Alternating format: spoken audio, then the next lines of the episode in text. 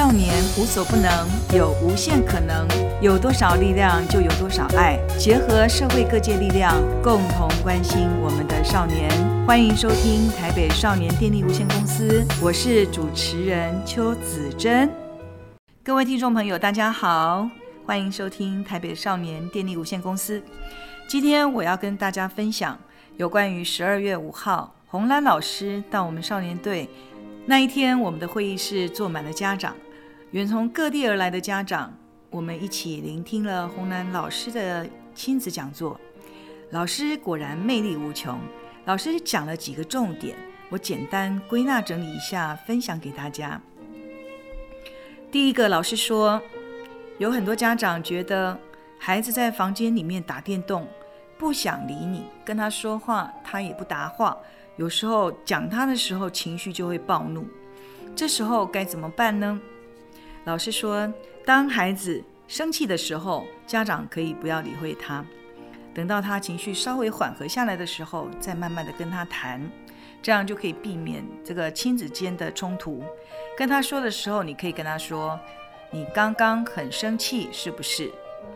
然后也可以跟他讲一讲对这个事情的看法，妈妈对这个事情会怎么做？你可以选择妈妈的方式，或者是以你的方式。如果孩子还是不搭理的话，你也可以讲：你要找我的时候呢，就叫我一声；或者是你要告诉我的时候，就跟我讲一声。也就是老师提示的，可以等孩子一会儿，孩子就会觉得，嗯，等他想要讲的时候，他自然就会跟你说：你等待一下。好，让孩子觉得，哎，他随时要讲的时候，就会有一个依靠，孩子也不会陷入绝望，觉得没有人可以帮助他。另外，老师也有提到说，其实孩子的情绪是最难教的。老师有举例，有一个孩子呢，到学校的时候，他一生起气来就摔别人的杯子，老师觉得很奇怪，他为什么要摔别人的，不摔自己的呢？于是老师就找他的父亲来谈。后来他的父亲说：“我那人生气的时候都摔我的杯子。”可见孩子很会模仿，从小孩子就会模仿父母的行为。孩子看见妈妈生气摔了爸爸的杯子，所以他到了学校一生气就摔别人的杯子。所以我们家长要多注意小心，孩子就是会模仿家长的行为。所以家长必须以身作则。如果不想要孩子做的事，家长自己一定不要做。另外，老师有特别提示我们，对于孩子的教育有很多种，但是唯一不能做的就是打。打孩子就等于打掉孩子的自尊心。我们绝对不能使用暴力。你如果今天打他，将来他就会照样打别人。所以千万不能打哦，爱之深，责之切。这个责，好，就用什么方式对孩子好，好，打绝对不是一个一个好的方法，也不是一个对的方法。另外，洪兰老师也有提到说，常常问我们的孩子快不快乐，孩子很多都说不快乐，为什么呢？因为他们常常被父母拿去比较，做功课。成绩好不好，永远要跟别人比。既然要比较，让他觉得受伤害，所以他就干脆不喜欢学习，也不喜欢做功课。然后老师也有提到，国中生最讨厌的事情，大家知道是什么吗？国中生最讨厌的事情就是跟别人比。所以，我们不要拿自己的孩子跟别人的孩子比。只要孩子今天的表现比昨天好一点。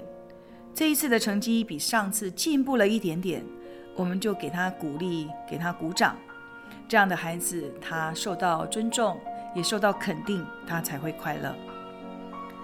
当孩子小的时候，童年的记忆对他是非常的深刻而且清晰的，孩子永远都不会忘记。所以洪兰老师说，如果你的小孩子在四五岁的时候，他发脾气很拗的时候，你就可以紧紧地拥抱他，因为拥抱肌肤的接触会产生爱的连接。所以，当孩子发脾气、不可理喻的时候，千万不要责备，也千万不要打他，就紧紧地抱住他，抱着他，这样是最快、最快舒缓孩子情绪的方法。所以，孩子最重要，我们要尊重他，他才能够尊重自己，然后看重自己，并且爱自己。千万不要让自己受伤。红兰老师有提到，这些都必须要从孩子很小的时候就开始教导。如果孩子小的时候父母不理他，那么他到青春期的时候就会产生风暴、叛逆。还有一些偏差行为，那时候想要再来做都有可能来不及了。父母只要认为孩子很重要，就应该要把孩子摆在第一位，因为你觉得摆在第一位很重要，所以你就不会找不到时间陪孩子。洪楠老师提醒我们，陪伴是最重要的，只要你把孩子认为他是你生命当中最重要的事情。你就一定会有时间陪伴他。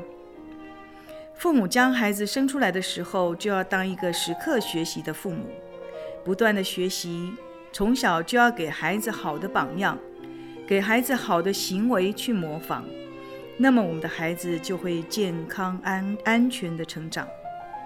洪兰老师的一席话，让我们听了非常的感动，觉得很多时候我们就是需要这样。一位老师来引导我们，虽然这些道理也许我们都知道，但是有时候在做提醒，也才让我们再反省一下我们的行为，以及我们对于孩子的教导，还有不要用没有时间，或者是自己工作太忙而忽略孩子的需要。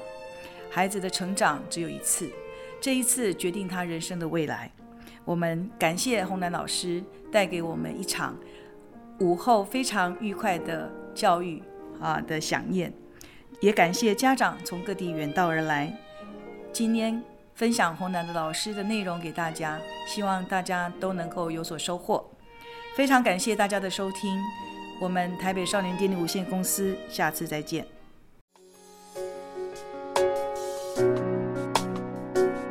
希望今天台北少年电力无限公司的节目内容让您有些收获。